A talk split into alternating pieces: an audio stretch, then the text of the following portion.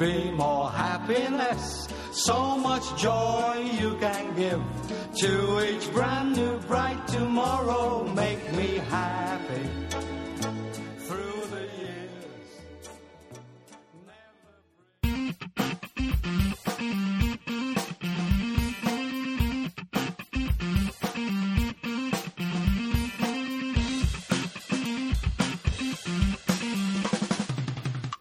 Not bitter, just better. The all new Everton podcast.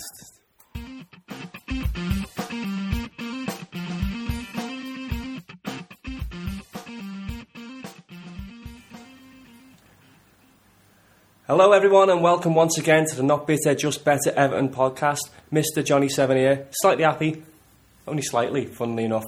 Uh, as always, with Mark Mach. Yeah, and um, we brought you into the podcast today with probably Britain's best loved double act, uh, and now we're handing over to Britain's most hated double act, possibly. Hated is a no, bit we, harsh. we definitely love more than that and Death. No one likes them. Uh, well, House, Housewives' favourite. Maybe we'll be the, the new Housewives' favourite soon, do you reckon?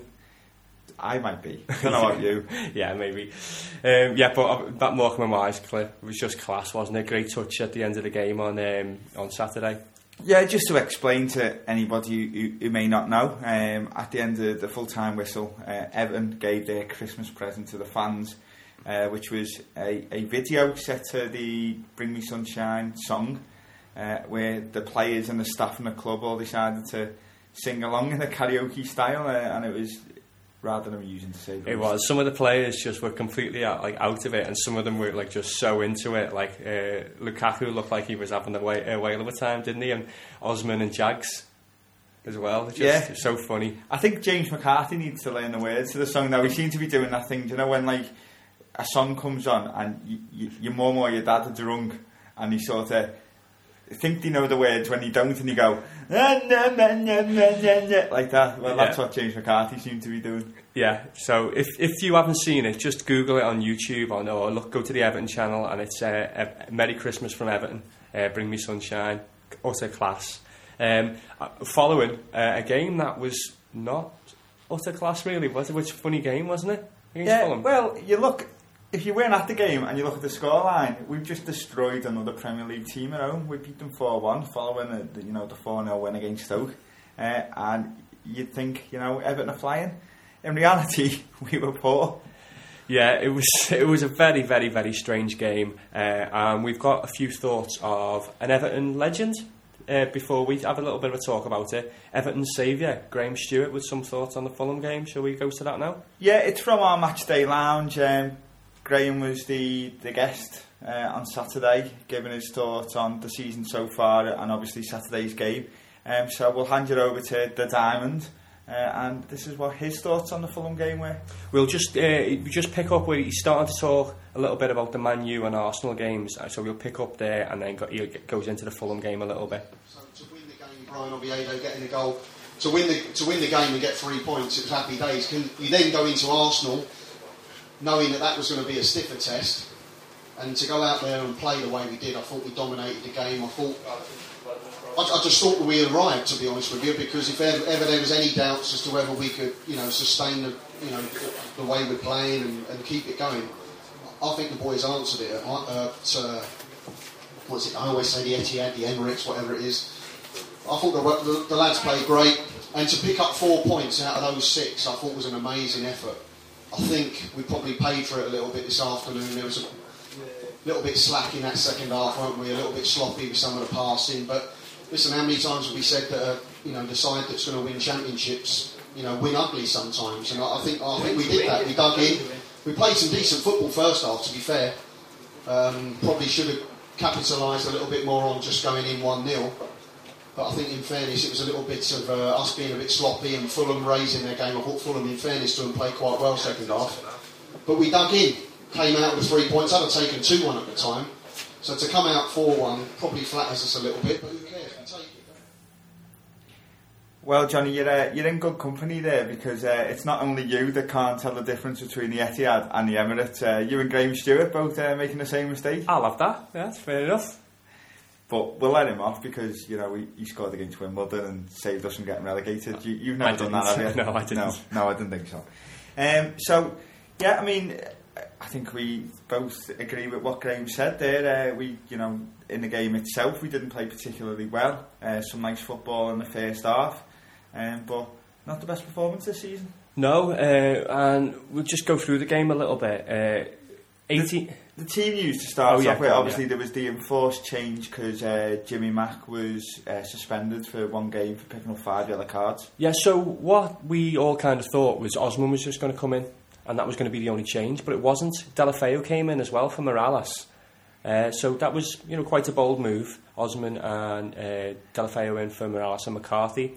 So a little bit of a surprise, but not, you know, not too much. I think Roberto's come out this week and said he just felt like, you know, a little bit of rotation Mirallas could do with a bit of a rest.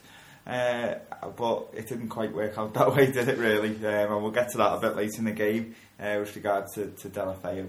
Uh, I've got to admit, just before we actually go into the, the, the rundown of the match itself, I've been dreading this one because we've got to pronounce Kachalichenich, haven't we? At lot, various quite a times. lot, yeah. Why is it always the, the ones with the bad names you were involved in the game the most? Oh, I had it down before we started, and I can't remember how I was pronouncing it now. We've just sat there watching like various football programs to try and figure out how you say Kachalichenich because we are aware that we do sound like a pair of idiots most weeks. Kak-. Let's go with that, Kachaniklic. I'm going to go with Kaki. You go with Kaki, yeah. From now on, that's it. we mean Sasha Kachalichenich. I'll say, say Kaki. I'll say Kachaniklic. Okay. Do. Brave man. Um, so yeah, first half, um, couple of chances for the Blues. A bit, we started off quite well. I thought we Yeah, were it was knocking all- the ball around where we it were was all right. towards the park end. I'd go with saying it was all right. What I did notice was it was silent. The ground was silent. It was a dead funny atmosphere, and obviously, you know, you're following two highs, uh, which was the, the draw against Arsenal. Uh, actually, three. The draw against Arsenal, the win against Man U, and the hiding we give Stoke. Yeah. So, agree, yeah. so, and I think a lot, everybody was predicting us to win, but I think there was that little bit of tension, thinking, "Oh God, what if we do come unstuck against someone like Fulham?" And maybe that was in the air. I came to the game thinking it might be a little bit of like a you know a, a party atmosphere, and it wasn't. It was just completely flat, and I don't know whether that sort of transferred over to the players because the players came out and it was quite bright, but then very quickly it went downhill, and we started uh, not being able to pass to each other.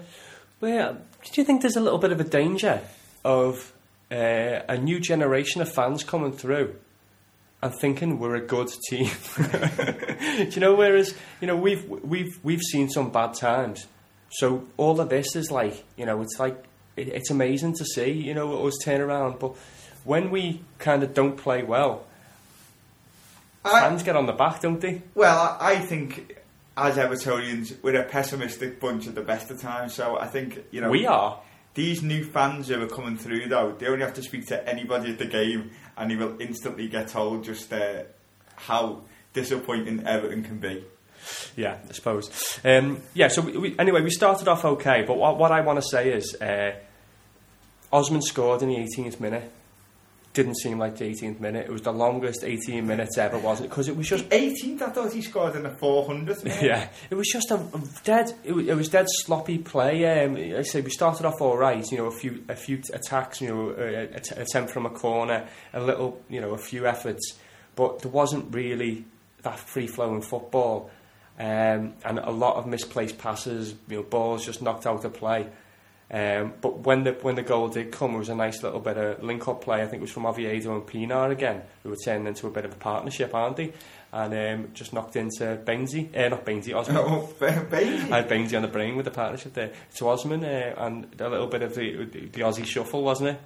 Yeah, I mean, if you had to describe what you would say is, you know, the stereotypical Osman goal, that was it, wasn't it? A, a little bit of a, you know, a shuffle on the edge of the box and a nice little bended finish. Uh, not too much power on it, but just perfect placement just inside the uh, the post. A great goal for him, and it's, it was nice to see because he, you know coming back into the side McCarthy's getting a, a lot more praise, and Osman can be forgotten about a little bit, and it's good for him to come in and do that. Well, a great occasion as well as 300th Premier League appearance. Um, so obviously, you know, it's a, he, not many players get 300 appearances in the Premier League, uh, and a well deserved goal. And you know, I think a lot of people underrate Leon Osman. You know, uh, we've talked about this before. He, he is a form player, but you know, I mean, on a national scale rather than just an Everton scale he flies under the radar a lot, and you know a lot of a lot of supporters of other teams. You know, if you're average Newcastle fan or Aston Villa fan,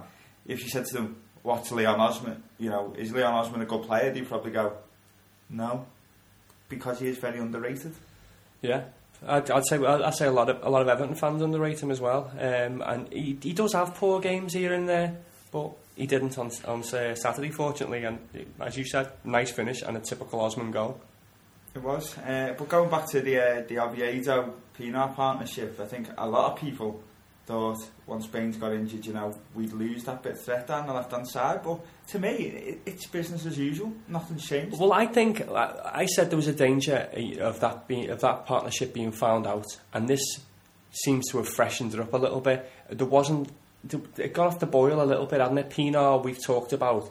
Uh, just kind of lost his footing in games, and now he's. Uh, well, we thought it was Pienaar, but could it actually be Baines who's you know sort of taken it off the boil and took his foot off the pedal? I don't think so. I think teams have just uh, tried to combat against it, and they've worked it out a little bit. So you don't think maybe Baines has got one foot in another camp, maybe, and isn't? No. Okay, interesting. Um, so basically, yeah. So you one nil up, and there was a, another few half chances again, wasn't there? Um, you know, there was a, a, deflected effort off Lukaku, which the goalie made a good save from. Um, but there wasn't that much else happening. In Jagielka had a header, didn't he? That I think that was before the goal. That was before the goal. Yeah, uh, but there wasn't really that much to write home about, which wasn't great for us to talk about, really. No, it wasn't. Uh, and then half time whistle blew, and uh, it all went a bit surreal. Goodison Park. It really did. Right, we were thinking. Initially, we had let, let's let's cover the whole of the half time.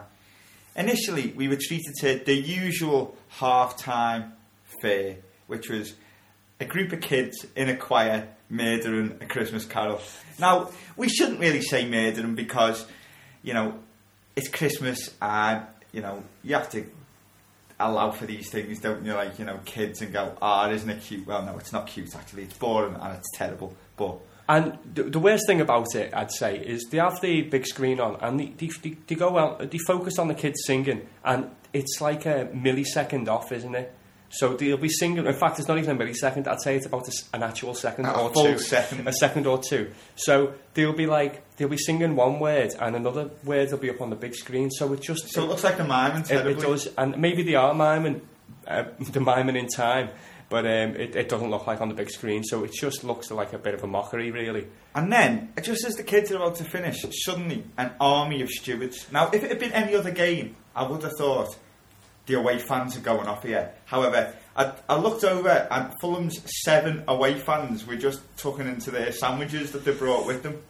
Yeah, so we were thinking, what, what's going on here? There's not going to be a pitch invasion or anything. And then on the left hand side, you noticed that there were three blonde female stewards in a row. You noticed there was three blonde and elbowed me going, they're all right, those stewards over no, there. No, I wouldn't do anything, anything of the sort.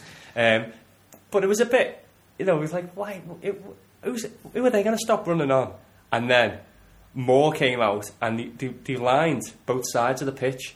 And we're thinking, something, definitely something going There's on here. definitely something up here. And what, what song was it that started? I, I can't remember. It was some random dance tune, wasn't it?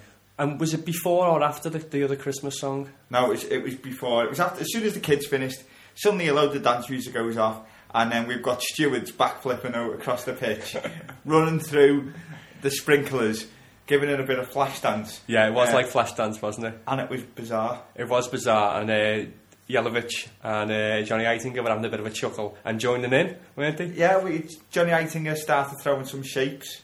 Uh, yeah. and busting a few moves, uh, and generally found it rather amusing. But it was I mean, what it was anyway. It was it was a team of dancers from uh, LIPA, which uh, if you're not from around the area, it was the, the school opened by Paul McCartney, Liverpool Institute for Performing Arts. and that's where the money's going to. Yeah. steward performances to buy a load of steward jacket jackets. Well, we, for, we uh, must have bought 200 Illuminous jackets with official steward on the back, mustn't we? So there goes our January transfer budget. But it was it was different, wasn't it? And it was uh, Well, it had do- everyone Do talking. you know what? Well, to me, it just all this stuff that we've been talking about so far. The video at the end of the game, Yeah, you know, the, the Bring Me Sunshine song, the the stewards at half time. There's just a feel good factor around the club. You, there's no way you will get any, you know, Man United or the Shite or anybody else, you know, sort of laughing at themselves in a way and, and doing that video at the end of the game and, you know, it's just, it's what Martinez has brought to the club. There's just a general party atmosphere, I think, and that's why the atmosphere in the first half of the game surprised me because everybody should be happy at the moment. yeah. Well, I'm, I'm going to touch on that a little bit more. Uh, another fe- another fellow who's brought that in, in in the news section about what we've got to talk about there. Okay. Um, but you're right, and we would have thought, you know, you know that that got got, got the crowd buzzing a little bit. Not because it was so entertaining, just because it was like quite surreal, wasn't it? Yeah, just because it was different. And then, after the stewards had finished, we got treated to another performer from LIPA. And I didn't catch the girl's name who was singing a Christmas song in It was a the very, Mariah. very short, sparkly, royal blue Chris, Mrs. Christmas Santa outfit. And uh, I'm going to throw out this, she had boss legs, didn't she? She was fit. Uh, yeah, yeah, and um, she she sang the Mariah Christmas uh, Mariah Carey Christmas song, uh, "All I Want for Christmas," uh, and it was you know it was, again it was just one of those kind of run of the mill, you know X Factor auditiony type performances, wasn't it? It was, and then she finished and took her boss legs down the tunnel, and the Fulham team came out for the second half, and Everton took about five minutes, and I believe it was because uh, Delafay was trying to get a phone number. Oh yeah, That's what I've heard. yeah, yeah. So he's he, Uh, and he got his phone number and decided they needed a little bit of time off over Christmas to take it out, uh, and we all know what happened there. yeah, good work, yeah, Jerry. Uh, so, second half, Yeah, well, it wasn't the best. You know, Fulham started to come into the game a little bit more, and had a few more chances. We had a few more breaks around uh, down the other end, down the Gladys Street end where uh, where, where we were attacking, um, and eventually uh, Fulham ended up with the ball in the box, a ball into Kakanikovic, Kaki. Kaki, yeah, and uh, Barry poked the ball away, but through his legs, and legs were kind of tangled, and the ref gave a pen. We've got uh, a bit of a, a rare occasion here where there's a, a not bitter, just better uh, difference of opinion. You don't think it was a penalty? No, we, we I mean, we watched, we watched some footage before. He got the ball first, um, and then, as I say, the legs tangled. He got the, but he got the ball. It, he didn't go through him or anything. Um, and apparently, the, the law that said a tackle from behind, apparently that's been taken out of the wording of the laws of the game, which we've never really read anyway. Which we No, we don't know the laws of the game. I'm still struggling with offside. Yeah, so we, we um, you know, apparently that's been taken out. So how, if he got the ball first, it shouldn't be, it wasn't reckless, but it was a tangling. I think, you know, no matter what the, the, the win of the law is, if you go through the back of someone, nine times Do you think he did ten. though? Well, he did, didn't he? The, the, the, Didn't go know, through the back of someone. No, but Kakalikanic, Kaki, is, uh, you know, he's got his body in between the ball and Barry. Now, when I say go through the back of him, I don't mean, you know, he's steamrolling through and, you know, David Unsworth them into the stand.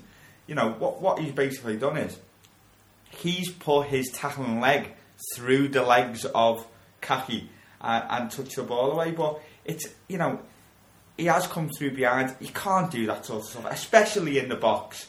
You I are asking for trouble. I don't think he meant to foul him. I just think it. I don't think it was reckless. I just think it was a bit. I don't think he's selling it right there though, because he didn't have possession of the ball in the box. The ball was played in, so he wasn't in control of that ball. So Barry's entitled to try and poke that away because nobody's in possession. It's a free ball.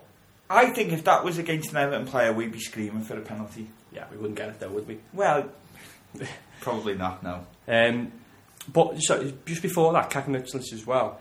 Sidwell's had a good good effort, hadn't he? Uh, which was pushed out, and Kakanikovic from what eight yards out managed to Joe Allen it over the top. Yeah, great save from Tim Howard actually for the for the first. For the shot. first one, yeah, good effort Uh, by Sidwell. parried it out, and uh, yeah, it was a bit. Uh, a bit. What did you say then? Uh, Joe Allen, Joe Allen, Joe Allen. Joe Allen's it over it. You know, it was a similar kind of position, wasn't it? I was going to say Ronnie Rosenthal, but it wasn't quite that bad. No, it? wasn't quite that bad. It wasn't quite an open goal. 'cause It was just a goal he was down, and but he should have scored about eight yards out. Um, but eventually, he kind of redeemed himself by winning a soft penalty in my eyes. Uh, and up stepped uh, uh, the, the calmest man on the pitch, as always. Old Dimitar, my man to watch last week. Um, he scored a penalty the week before where he basically did a, the old shuffle and sent the keeper the wrong way. And I think Tim Howard was well aware of this this week because Tim Howard tried to sort of force his hand, didn't he? And He did. faked the dive to, to, to his left. Uh, and then Berbatov just sort of did nothing. And then Tim Howard did dive to the left, so Berbatov just stuck it in the right He did exactly the same penalty. He did, yeah. So, I mean, I was talking about this a little bit the match. Do you do your homework? I mean, what what what do you do from your homework there? No, well, I think Howard had done his homework. So we and- tried to psych him. and tried to, to double bluff him and send him the other way, send him the opposite way to to, to what he'd he'd done the week before. But but Babes being you know a vampire and, and an Iceman just basically sent him did what he was going to do anyway, and and and Howard lost out in that battle of wills. Yeah. All right. Has Robin Hood just turned up? This is why we have our phones on silent. Sorry, listeners. Um, so one all, and it, it, it looked like you know it, it might be a bit of a struggle, didn't it, in that in the game? You know, and then as Graham Stuart said in his little review there, we probably would have taken a two-one there, wouldn't we? Yeah, definitely. I, I thought when they equalised at one one, I was thinking, "Oh, this is this isn't good." This, you know, because I think last season that would have ended one one. Yeah, we'd or, or, or they could have nicked it. The play wasn't good. Like if the, the first half wasn't good, the second half Fulham were having chances, and we were still giving the ball away um, an awful lot, uh, and it was very frustrating to watch. And then out of the blue, there was this this worldy bit of plas- passing, wasn't there? Like Brazil, like bit of passing interchange, and we're two one up. Yeah, I mean, it started centre of the park. Was it Osman initially? Was it? I think it was Barry who Was it spread Barry? it. Who spread it wide? Barry spreads it out wide. Um, you know, Pienaar, lovely little dummy, little sort of interchange of passes in the box. With, with back- Oviedo, yeah. Yeah, comes back to Pienaar. Uh, he runs to the byline, gets a, a crossfield ball in. I think it was there was somebody waiting in the box. Was it? I can't think who it was. He was waiting. Anyway, it bypasses the first man and falls nicely to Seamus Coleman. who scores his third goal of the season with his left foot from right back. He's doing all right, isn't he? He is doing all right. He's been a couple like that where he's followed them up as well, hasn't he? Like, and you know, the furthest man forward, Coleman from right back. Yeah, um, and uh, Coleman runs in front of the Gladys and, and starts celebrating and the atmosphere picks up slightly. We could say. It was it was funny that though, wasn't it? Because we, just watched the, the, the, the highlights of that goal, and it was picked up on which, which we kind of missed in commentary. Uh, uh, so P, uh, Pienaar was telling Oviedo where to go, uh, and basically doing a bit of off the ball playmaking. Uh, so it's like he controlled the play a little bit. He Yeah, Pien- I think Pienaar had realised that their right back or their right midfielder had tracked inside with him. yeah. So he sort of told Oviedo to, to go out a bit wider uh, He- and he- he cause a few in. problems for the right hand side of Fulham, you know, to, to drag players out of position. Yeah, so Pienaar cut in, Barry spread it round, spread it out. Uh, so Oviedo was on his own. He could pick a ball out, played it in towards Pienaar, stepped over it, and then made the run. Lukaku played a great ball down down the side, down the channel to Pienaar, and as you say, he put the ball in. But it was just a lovely bit of uh, like interplay, wasn't it? And It was, it was a great all, goal. all started by an off the ball bit of like playmaking, as I say, by Pienaar. So I didn't think Pienaar had that good of a game while we were there. But when you know, he, he played a part in the first goal, played a part in the second goal, and he just seemed to be involved in an awful lot, uh, which I didn't really get onto. Yeah, I love that. Um, and then I think probably that sort of crushed a little bit of Fulham's resolve, really, because then from then on in, um, we put them to bed. Right, would if you thought that second goal was good, this third goal was was unbelievable, wasn't it? It was one of the best goals I've ever seen. It was Barcelona esque. Something straight off the training ground, wasn't it? Corner. well, so first, should we talk a little bit about um, you know because Mirallas took the corner. Um, he'd come on for uh, Deulofeu, Yeah, I mean, unfortunately, Deulofeu, uh, it was something that didn't really look anything. Deulofeu was he was going on one of his, uh, you know, his trademark runs, uh, pushing into the box, uh, or you know, just slightly up the, the right wing. Uh, when he, he suddenly pulled up, and, and You could see just before he, he kind of knocked the ball forward a little bit. I think it was to Pienaar again. Uh, he just poked it forward, and you could see just before he poked it, he pulled. He, you know, he, he held his he wasn't hamstring. even a full sprint or anything, was No. he? You know, and it, it, it looked something and nothing really, and then he, he was on the floor, and uh, he asked for the stretcher to come on, and the stretcher took about Gee, three weeks to ah, come on. I take the that- two pensioners were carrying the stretcher from St John's Ambulance. I take that to have been a life-threatening situation because they, they were dawdling along, weren't they? They were, um, and it, it turns out that he's uh, damaged his, his hamstring. And you know, initially there was all sorts of crazy reports that he could be out for up to four months with a torn hamstring, uh, but that now seems to have settled down, and we're looking at about four to five weeks possibly. I feel a bit of a shady because I, I said he went down with a with a torn um, short leg or something like that. You Or, did, yeah. You said he'd torn his shorts, and that's why he was getting stretchered off, Yeah, which is a bit harsh. yeah, I feel a little bit shady now. Uh, but you know, again, two trains of thought on this. One is, you know, he's going to miss the whole of the Christmas period, and it's, you know, just as the lad was coming into his own uh, and starting to show a bit of form and break into the team, it's unfortunate. And the other thought is, well, he's Spanish and he doesn't want to play Christmas because Yeah. it's cold, and he wants to take that beard out Yeah. from half time. Yes, Spaniard in injury over Christmas shocker. Um, we, we used to that kind of thing with Arteta, aren't we? I know, yeah. He used to phone, he used to get a convenient booking or send it off, which would see him out, or a, a, nice, a little pull, and then go off to go home for Christmas uh, to Spain. Ar- for- Arteta would be phoning from like Dubai airport, going, uh, putting his sick voice on. "Uh, I don't think I can come to work today, boss. I'm not well. Yeah, for two weeks over Christmas. Um, but as I say, Mirallas came in, uh, came on form, took the corner, which led to this unbelievable goal, this unbelievable team goal, goal that to put us 3 1 up. Do you want to explain it? Shall I explain it like I did You, you explain it. Go on. You give me your view, and then I'll tell you what my thoughts on it. Right, I'll explain it in the way you explained our one a few weeks ago. Mirallas puts in, whips in this cross. Do you want to do? Do you want to do the actual one or the the, the Yeah, I'll say how it really was, and you, you tell us you, uh, the the blue tinted version. blue tinted? Okay, Mirallas whips in this unbelievable cross, just finds Distin, and Distin has a free header, and he could he could just head it in, but instead he decides to flick it on onto the on-rushing um, Lukaku, who managed to bundle, not bundle, sorry, he manages to get a great connection, and the goalie uh, he, he flicks it in off his chest. You know, like that Balotelli goal a few years ago. Yeah. he shot like that, bu- bullet shoulder on, on target, and the goalie kind of make, makes a Makes a worldy makes save. a worldy save, back to Lukaku, point blank. He flicks it up with his knee perfectly into the path of my non-Russian Gary ba- uh, Gareth Barry, who unleashes, unleashes a bullet diving header. if we're going to make comparisons, remember Henrik Larsson's a few years ago in the in the, in the World Cup where he, he just absolutely steamed it, steamed Yeah, in. I do. Yeah, just picture Gareth Barry doing that, and he, he just takes the the ball, the goalkeeper, the two defenders on the line, everything into the back of the goal, and puts the Blues three one up. Right, okay. Let's have it right now, shall we? Go on then. Let's say how the goal really was. Mirallas puts a hitting hope ball into the box. There's just everybody, nobody in the box can control the ball. It's bobbling around everywhere. It hits Lukaku on every part of his body other than his foot or his head. Uh, the keeper makes a terrible effort at saving it, and then it comes off the keeper and it's bad. Oh, it's Lukaku again on his thigh, bounces up. It's Barry on his I don't know his cheek or his ear or something, and trickles into the goal. It was an awful goal. Yeah, somewhere in between, you might get an actual bit of truth there. um, but it, it, definitely uh, eased a lot of pressure and made up for Gareth Barry to get a goal. First goal for Everton. which, well, second, wasn't it?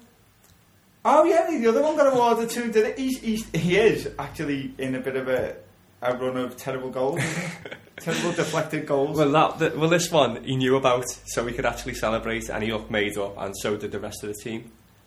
Um, so 3 1 up, and we looked in control again there. and I think we were stood there in the Gladys Street going, "How are we winning this game? Three one. We've been terrible." Yeah, so and the game's kind of petering out. We we had control of it, and uh, then Mirallas has a little bit of a breakaway. And we're thinking, you know, it would be nice to see Lukaku score here, wouldn't it? Because he hadn't really done that much apart from that amazing assist for Barry's goal. um, uh, so we're thinking, you know, cross it, cross it, and Lukaku's thinking the same. Uh, you know, pulled pulled across uh, outside the box, just uh, you know, but free on the right. Uh, but Mirallas had other ideas, bit of a cut in, and unleashes a, a, a decent effort. But I think the goalie should have had it, shouldn't he? Keeper, keeper should have done a lot better. But it's a lot of pace on the ball, so you, you, you can't give him too much stick over it.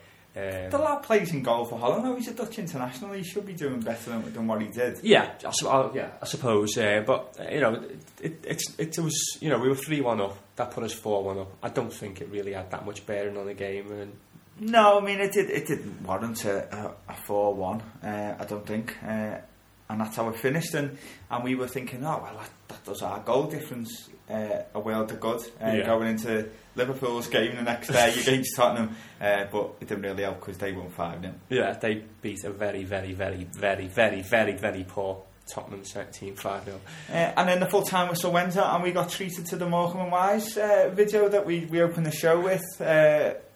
So all around, it, it was a good day, wasn't it? Really, you know, It was. I mean, you know, if, you- if we watched the highlights before, and it made us look like we actually looked a lot better on the highlights than we did uh, at the game. Yeah, uh, and as again as Graham Stuart said in his little piece, um, it, good teams, uh, you know, and championship challenging teams uh, can go places and uh, you know or, or win games without playing well, and that's exactly what we did. We didn't play well, and we won four one, which could have been a potential uh, potentially been a bit of a banana skin, couldn't it? It could, uh, and obviously league position wise now, um, with some of the results that went over the weekend, uh, we're in fifth. Um, but I think what the most you know poignant thing about the table is we're four points from top. Four points from top and four points ahead of uh, sixth. So it's you know it's it's looking quite good. Uh, you know, going into the Christmas period, we've got a, a run of decent games, and other teams around us can, you know, above us, play each other and have tough games. Yeah, and the other thing that, that I've noticed is we're only nine points from safety. yeah, yeah, we'll have that. We could we could be safe by January. Yeah, Yeah. Um, so, you know, four one without playing well. It's just just amazing, it? it's that old cliche though, isn't it? You know, the teams that you know end up doing well at the end of the season are the teams who can win and take three points when they're not playing particularly well, and and that's the type of team we've become now. And let's face it, you know, at some point we are going to jinx this, but we just do not get beat at Goodison. One more, one more, and we've got a full calendar year. We've already gone uh, well over 18 months. No, around 18 months. No, over 18 months, isn't it? 18 is months without 18 getting months de- uh, defeated in the league, and that was at Chelsea. We've already paid them back. So, and and it, as you say, it, it's only one more game, and we've gone a full calendar year without losing at home. So that's Boxing Day. We, um, yeah, we, we don't want to blow it there, do we? no, and I'm sure we won't. Um, so this is a tricky question. Who would you give man of the match to on Saturday? I know we, we always do man of the match anyway, but this I think initially, as it came out of the game, I thought, I think Osman was going to be my choice. But as I think back, you know, I thought Coleman played very well. Osman played well. I thought Distin had a very good game. Um, I think I'm going to stick with Osman. yeah okay. Uh, I thought this Distin mopped up really well and like took command of uh, you know a few loose balls and that, and just kind of was quite dominant. Uh, Jags played well. Oviedo did all right again. Coleman played well and got a goal. Um, I think Barry again. It generally wasn't a good performance, though, as we've already said. I thought Lukaku was very poor. You know, He, didn't, he just wasn't really involved again. he wasn't in the game, you know. I thought, you know, we gave the ball away a lot in midfield, and I didn't think Barry was as, as good as he has been in recent games, um, but was still a, a fairly solid performance. It was a solid performance. Barkley did all right again. Yeah, Barkley, but again, you know, I felt that he, he wasted a lot of opportunities. What I will say about Barkley, he looked a little bit, he looked to struggle a, a few times, and you, you know, he went at Arsenal and went at Man U, and like they're wor- so, supposed world class players, and had no fear about taking them on. With Stoke, he didn't. He, I think he got a little bit of a, a rough. Stoke? Or Not Stoke, sorry, Fulham. He got a rough challenge off uh, possibly Karagounis, where Karagounis should have got booked. Um, and it seemed to, he, you know, he seemed to go back into his shell a little bit It's a different that. mentality, though, isn't it? I mean, Fulham at home is a game you're expected to win. There's the expectation of the crowd. You know, there's there's a certain level of pressure on there. Uh, whereas when you go into to Man United and Arsenal away, as we both said, there's no fear, is there? You've got nothing to lose. But we don't, we don't want that mentality, do we? Flamey seemed to have that mentality where he could go missing a few times in games that, you know, against lesser teams, and then turn up and have worldy games against teams in the top four. And now he's just gone missing. Full He's stop. gone missing, yeah. He's, uh, yeah, he, he's another one who's gone home for Christmas early. Um, in September. Yeah, so I'd say my man of the match for, for the game was, was uh, Barry. But uh, and we just saying a little bit about Lukaku being poor. Again, though, he causes an awful lot of like uh, of threat and pulls players out of position. So he's Well, got- he does because he's got that reputation now, hasn't he? So, So- you know, the defences are, are going to be scared of him, and rightly so. yeah, he's still co- co- still contributing even though he's not doing as well. And, and he, he's in a bit of a goals route though. He Isn't needs a goal. He does need a goal. three games, but uh, I- I've got no no concerns at all. No, of course not. Okay, so um, shall we leave leave the Fulham game there and uh, let's come back in a sec with a little bit of Everton news. I'm Graham Stuart, and I'm not bitter, just better.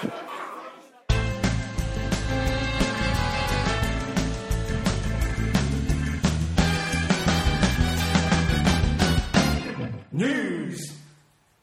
News.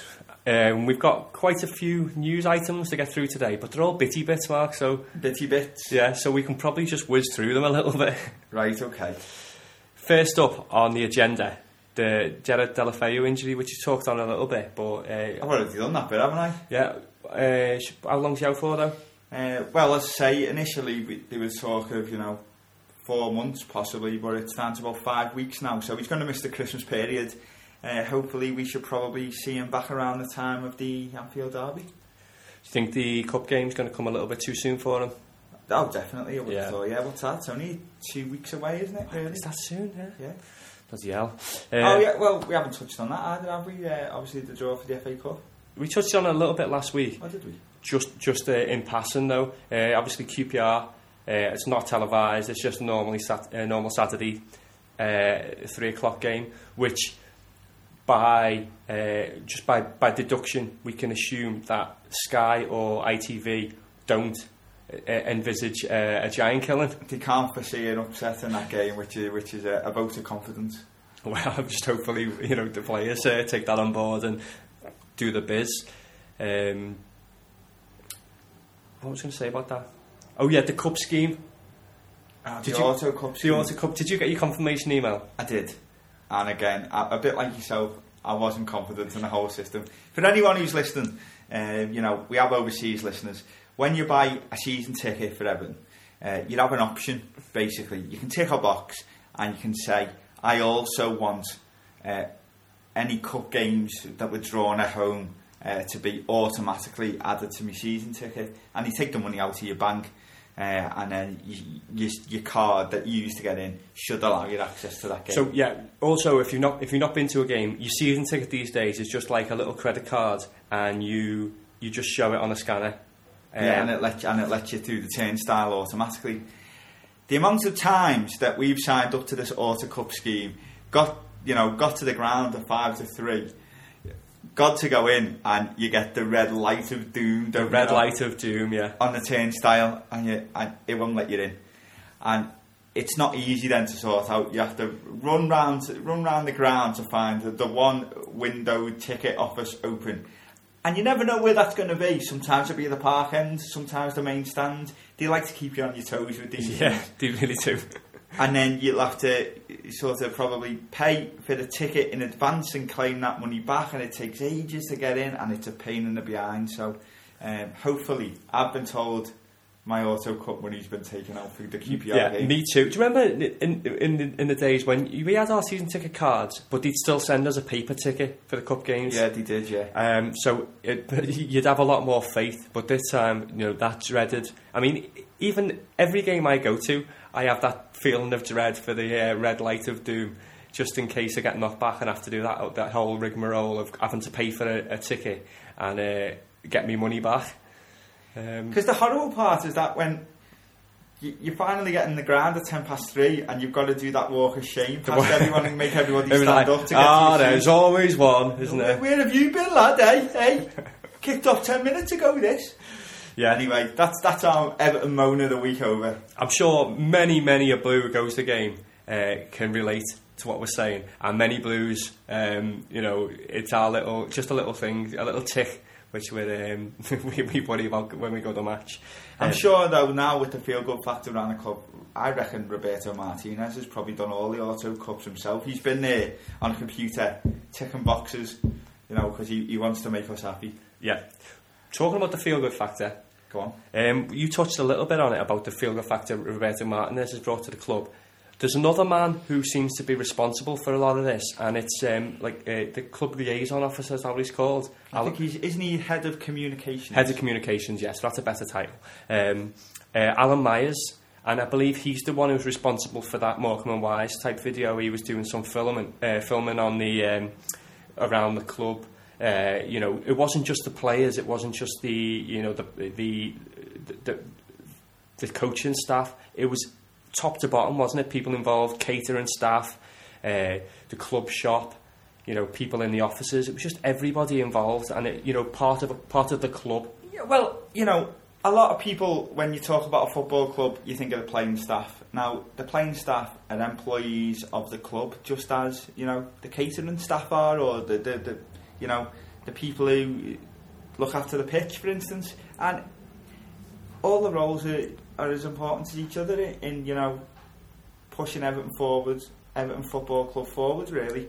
Um, and, and you know, I like that. I like the fact that you you're in, including everybody in like the Everton family. This is something we've heard before, though, isn't it? We've heard that uh, Roberto went in, in in his first couple of days and he introduced himself and you know uh, to everybody in the club.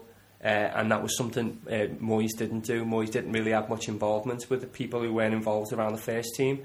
So um, it's just a really, just a just a really good vibe around the club. Uh, and another thing that Alan Myers seems to be involved in is, is this week this turn the street blue.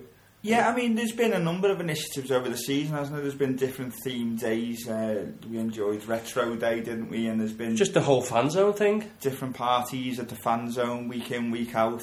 Uh, and now uh, there's been, I think it's called the Blue Crimbo Initiative, is it? Where they're turning various streets around uh, Liverpool and different boroughs uh, into Everton themed Christmas streets and, and sending a few. Uh, a few Everton players down to And it, it's not your no mark players, is it? It's not. It's or your, your no mark members of staff. They're not just sending, you know, you know, the kit man or whatever. No. They send none other than Duncan Ferguson to a house in Bootle on Monday night, wasn't it? Monday night, and w- we're recording this Wednesday morning. And last night he sent Sylvain Distin. Yeah. So you know, it's you know quite quite prominent members of the setup there. You know, Everton legends and. Oh, You know, uh, sorry, I'm just getting a message in my area. Sorry, no, he didn't send Sylvain Distin. He was just there delivering the milk. Oh yeah, yeah, yeah. Aye, aye. Um, so, and Alan Myers, he's, he's, in constant communication with the fans on Twitter, taking people's suggestions on board.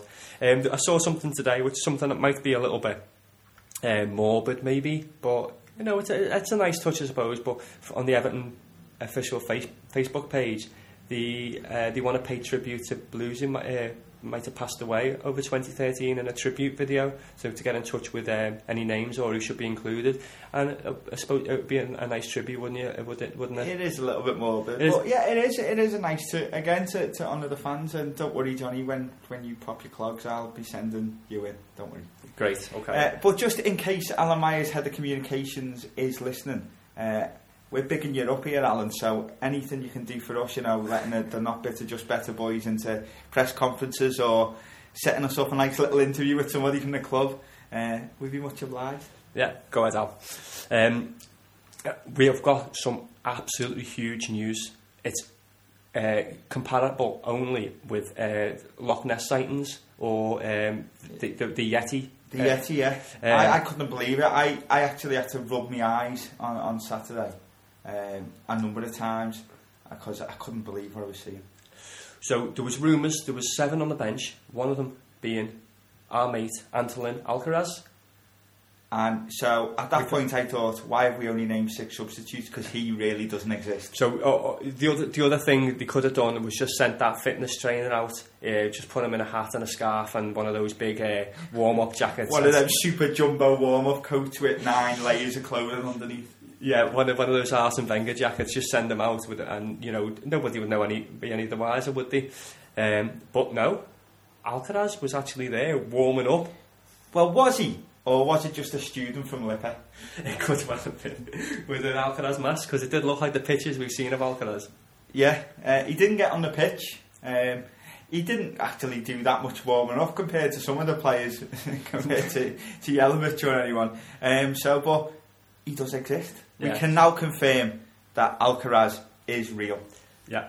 Uh, and he's likely to get a look in over the Christmas period, probably, isn't he? Or against Q, against QPR, yeah. Um, someone else, Unless he gets injured eating his Christmas dinner. yeah, possibly. Uh, someone else looking to return or um, make an appearance. Baines, Leighton Baines, looks like he's making. Um, he, he could possibly make the trip to Swansea at the weekend. Yeah, and I just want to go on record here to basically say, you know, if Oviedo does get his big money move to Man United, I don't think Baines is ready to step into his shoes. Uh, yeah, because that was the prediction I made with Oviedo earlier in the, in the season. And how wrong was I? You'd rather see Gareth Barry step into the left Yeah. back position and Baines step Yeah. up. Thanks for reminding me about that, yeah. Uh, Man U, big money signing. They've been made favourite favourites to sign Ross Barkley. Ross Barkley. Why would Ross Barkley want to go to Manchester United?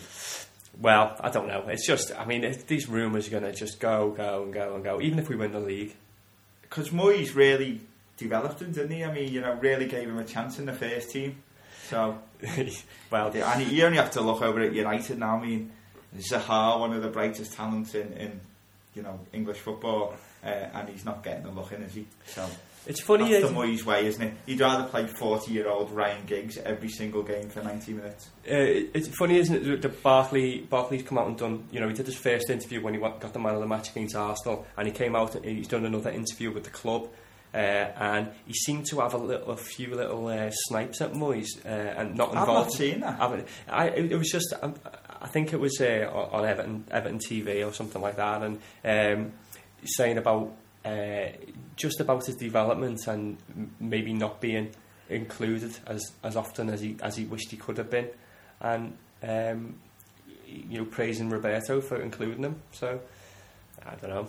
So uh, maybe maybe you're right. I don't think he'd want to join Moyes, would he? He's not going anywhere. And just just touching back on the last story, the Bain story, um, we didn't really mention, but it, it, looks like he could be back in as little as two weeks. Uh, I think uh, he has made a, a quicker recovery than expected from his fractured metatarsal.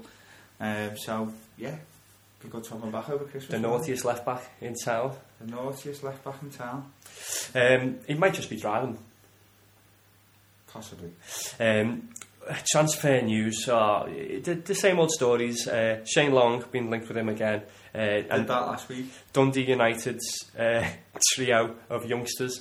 We should just buy Dundee, Dundee United or Yeah. as a feeder club, as you said. over the last couple of months, we've been linked with, I think this is about four or five players from Dundee United now. Surely you could probably buy Dundee United for about a million pounds. And if it is such a hotbed of young talent, uh, yeah, let's just do a, like a, a feeder club situation with them. So we, this this week's three players are Andrew Robertson, John Souttar, is that his name, Sounds good to me. and Ryan Gauld again. Right, okay. So, oh, wow. I mean, we'll see, won't we? We'll see. Um, We could send Steven Naismith there on loan as well. yeah, send Jelavic. He, he, he could bang goals in in Scotland again and get, come back with a bit of confidence again, couldn't he? We could send him for half a season. You'll get loads of goals. Bring him back in January. You'll get loads of goals for us in the second half of the season, and then keep doing that every year. Perfect. Uh, we've the final two pieces of news uh, about loans, the loan system. Uh, apparently, after the success of Lukaku and Deulofeu and Gareth Barry this season, a lot of top European clubs now want to send the players on loan to Everton.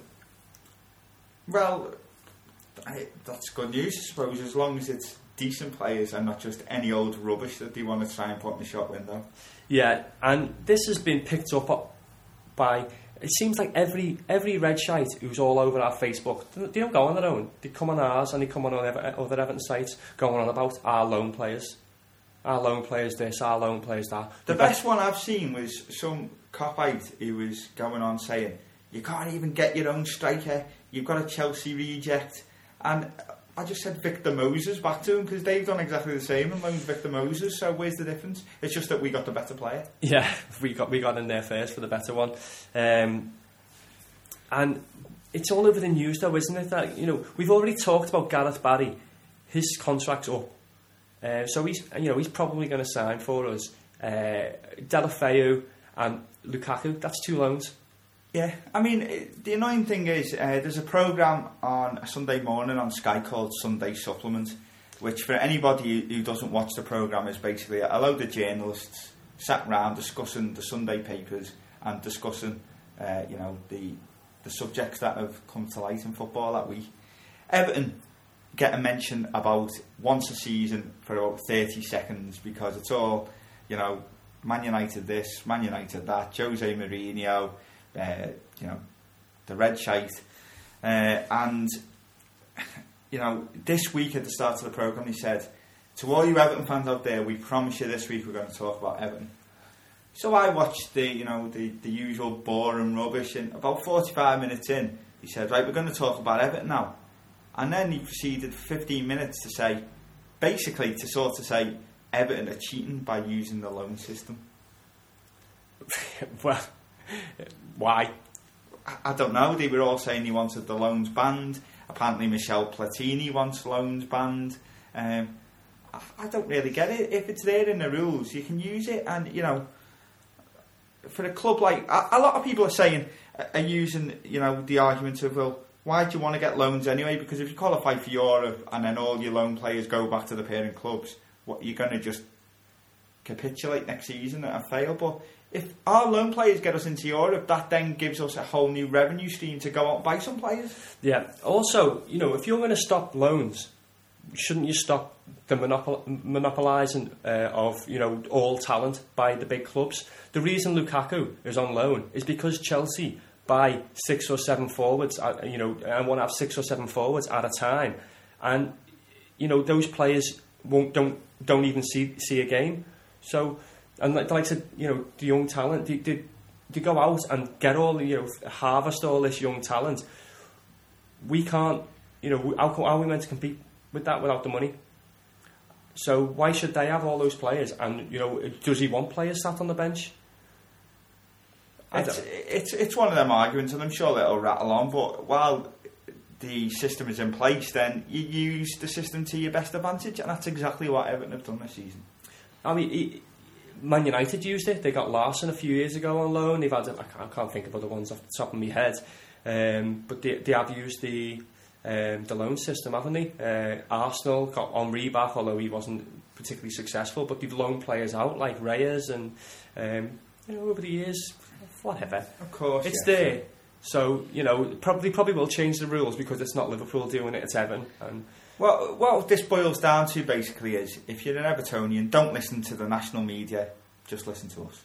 yeah, we're not biased at all. uh, right, last bit of news. Well, in fact, we'll talk about the last bit of news because it's, it's, about a, a, dodgy referee returning in our next game. So we'll look at that a little bit. Uh, yeah, we'll do that in a preview to the game. There is one other piece of news that's broke on Merseyside this week.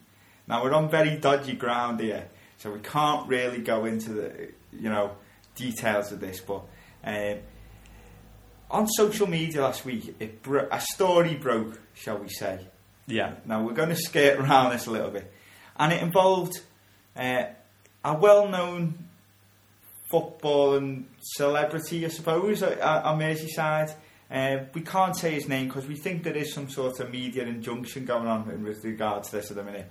but it's similar to Rendon Bodgers. Yeah, Would you say that? Would you say that's fair? Yeah. yeah, I'd say it's a very it's similar. Yeah, Somebody cut right. I'm sure you might be able to work out who that is. His name isn't actually Rendon Bodgers, but you can probably work out who we're talking about. And the rumour broke that uh, Mr. Bodgers uh, was maybe having some sort of affair with a woman that used to be a man. uh, a, a- a notorious one. a notorious woman that used to be a man. Now, you know, we're not one to, to you know to speculate on rumour, are we? But um, we just like to say that this story really amused us through the week and, and seemed to have some legs. Yeah, yeah, it definitely did, and it's just the the uh, the, the way it came out. It was it was like this. This it seems like this. She seems like a little bit of a uh, I don't know controversy monger. Is that is that a term? Who the the girl that used to be a man? Yeah, Uh, I think she you you could say she's very media savvy and likes attention. yeah, and um, uh, spread all kinds of rumours about uh, what he, uh, sorry, she and uh, Mr. Bodgers, Mr. Bodgers, Mr. be careful. Mr. Bodgers might have got up to in in an intimate manner. Yeah, Mr. Bodgers has definitely been doing some bodgering. Yeah. um, but you know we, we can't we can't com- confirm any of this. We can only speculate. And What we can say uh, is that we are praying that this story is true because it would be funny and he would never live it down. yeah, and Mr. Bodgers has got a little bit of a reputation for not um, not staying at home, shall we say? Um, and in totally unconnected, it is connected really. Uh, if you want to check out the Twitter page of Chelsea Harwood, it might uh, shed some light on the matter. Chelsea Okay. Headley, wasn't it? No, Harwood. Harwood. Okay. Chelsea Harwood at Twitter. Have a look at her Twitter page, uh, and that might shed some light on what we're skating around at the moment. Anyway, Yeah, let's leave that right there. let's leave that right there before we get uh, sued because we haven't got any money because it's Christmas and we can't pay any fines.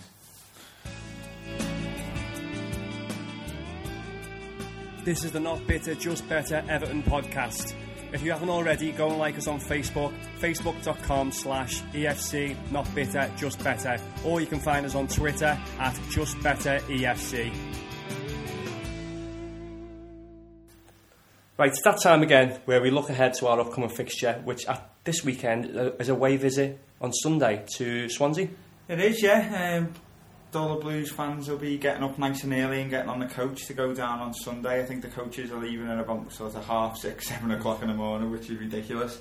Um, to get down to you know a ground where last season I think we probably would have gone with a little bit of fear really and probably thought it would be a really tough game. Although last season, didn't we beat them, was it 3 0 or 3 1 away early on, very early on in the season?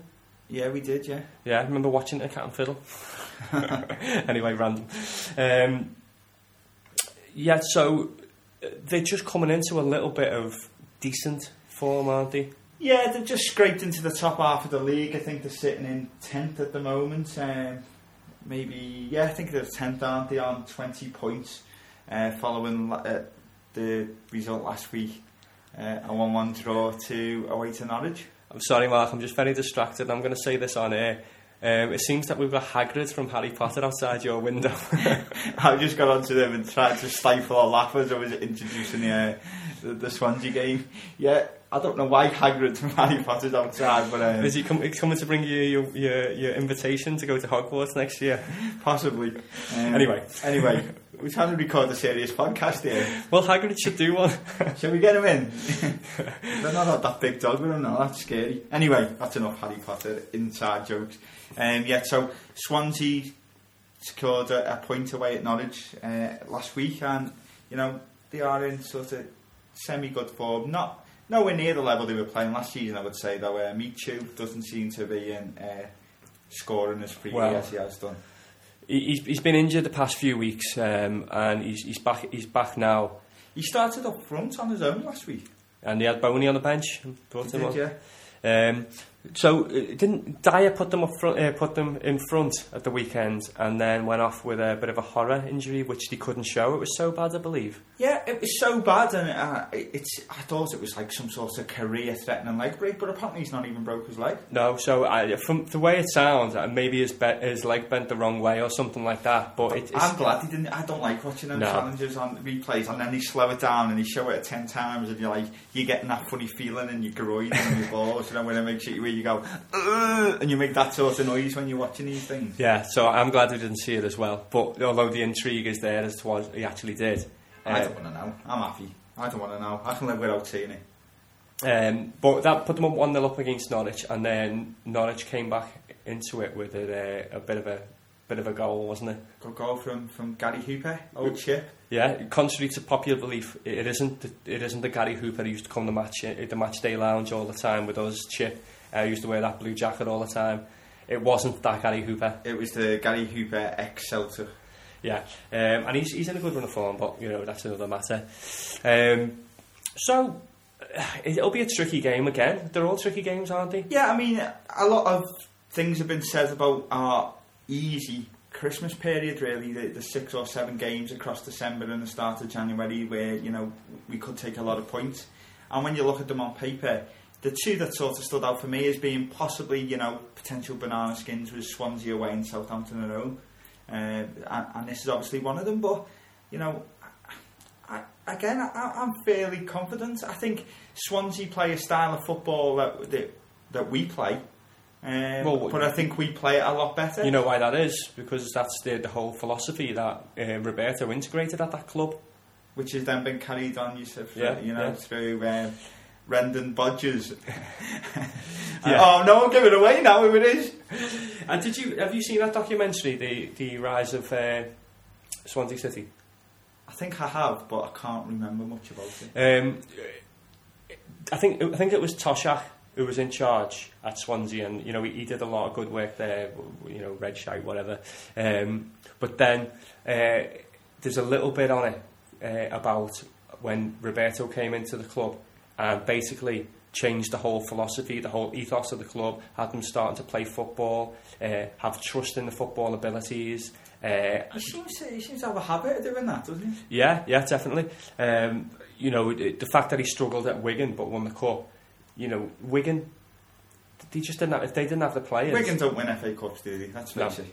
You know, and, and now he's doing that at Everton, uh, and it'll be.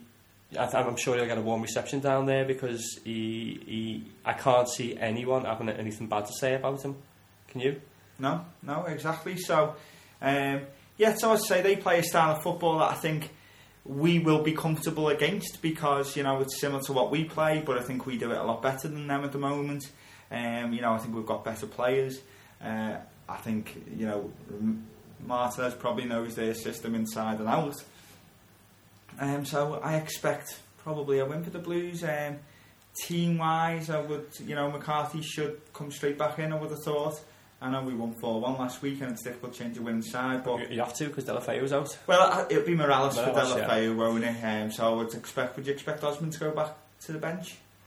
I think Barkley might make Why way. you think he might rest Barkley? Yeah, It's possible. We, you know, we've seen it over the last few games. It's difficult to I'm predict. not saying he should, but I'm- Yeah, yeah, no, I, I think you may be right. I think it'll either be, I think it'll be straightforward swap Mirallas for Deulofeu, uh, McCarthy to come back in, and then uh, yeah, either Osman or Barkley on the bench. I think Baines is probably going to make the trip, but not feature, not even on the bench. Yeah, I don't think Baines will come straight back in. There's no need to bring. There's no need to risk Baines. There's, there's no need to bring. We're not desperate for a left back because Oviedo's playing out of his skin. Um, so yeah, and as far as the the Swansea team goes, um, obviously they, they've lost Dyer this week, so they'll probably be, maybe they'll bring put Michu back into midfield and start Bony. Um, my man to watch, Mark Max man to watch for Swansea is I'm going to pick Jonathan de Guzman Yeah. um, American international, uh, was on loan and did some good things at Swansea last season. Uh, and I think he's been signed permanently now. I think he come from Seville in Spain. Uh, every time I see him, I think he's a great player. He, he's, he's deadly from set pieces. He's got a cracking left foot, cracking finish on him. Uh, I think he's a very underrated player, and you know he's someone who I wouldn't have minded seeing coming to Everton. I think he, you know, the, the lad's got a lot about him, uh, and, as I say, he, he, he can be deadly on uh, set pieces. So he's someone we've got to watch out for. They've got a few um, a few decent wide players, haven't they? They, you know, they, they had Routledge and, and Dyer. Who, obviously, Dyer's uh, got gone out to the side. I don't- Is it Hernandez and Rangel as well? Yeah, they have. Yeah, Yeah. So and they have they have a lot of good interplay between them. Um, at the back, Ashley Williams is a good player, isn't he? We, we know that. I think uh, is Chico well, out? Chico's, Chico's out. out at the minute. He played the centre half called Arnott at the back last week. Yeah. who I can't say I know much about. Um, I know recently they have been struggling in goal because Michel Vorm's been injured, and there was talk of them getting Shay Given in at one point uh, as like a temporary keeper, but Vorm played last week, so Oh, they've got Voldemort in midfield as well. and and Another Lord- Harry- Lord Harry Potter Voldemort, reference. Yeah, so we had, maybe that's why Hagrid turned up to uh, to help us in the battle against Voldemort at the weekend. Vorm's a good shot stopper. He's a good keeper for him. Yeah. I, I do I do rate him, um, but you know, um, I expect us to go there, and I expect three points, and I'm going to say we are scoring goals at the minute. So I don't know, a three one just popped into my head. Well, I, yeah, I'm going to go three one again. Okay, well, fingers crossed we can pull that one off. And I'm not going to predict as always. Fair enough. Yeah, so uh, we've got we're going to do a little bit of feedback now, and we've had we, we, we mentioned one of our listeners from from uh, down under. Um, he sent us a Is it out from home and away? yeah, and so he's um, How's he got time to, to, to listen to our podcast when he's running the coffee shop on his own all the time? Uh, God knows what's going on home and away these days. Well, that wasn't even these days, was it? That was about 15, 20 I'm- years yeah, ago. I don't think I've seen home and away in about twelve. Is he even still alive? Possibly. Uh, well, he, I think he's he's like he'll sub, out, out, outlive the cockroaches even, won't he? Is he still chasing flaming kids out from the, the back of his boatyard or whatever he's got? Anyway, Any- anyway, yeah. So we mentioned mentioned him uh, last week or a few weeks ago. Carl Rowlands, who's listening in Sydney. So we'll uh, let him have a, have a minute to say what he. Uh, he's listening with Sydney or in Sydney. in Sydney. Brendan Rodgers does that. Oh, Hi guys, it's Carl Rowlands from Sydney, Australia. Loving the podcast, much prefer it than a Skype call. Let me tell you, um, being being on the other side of the world is quite tough to watch the matches. Um, time difference can be a pain, but um, yeah, you're right. They're always on there. Fox Sports, so you just choose or you can record them, which is fantastic. Look, your podcasts keep me going down here, guys. Keep up the good work. Um, just a few questions, really. Just wanted to know whether you thought Oviedo could maybe play on the left.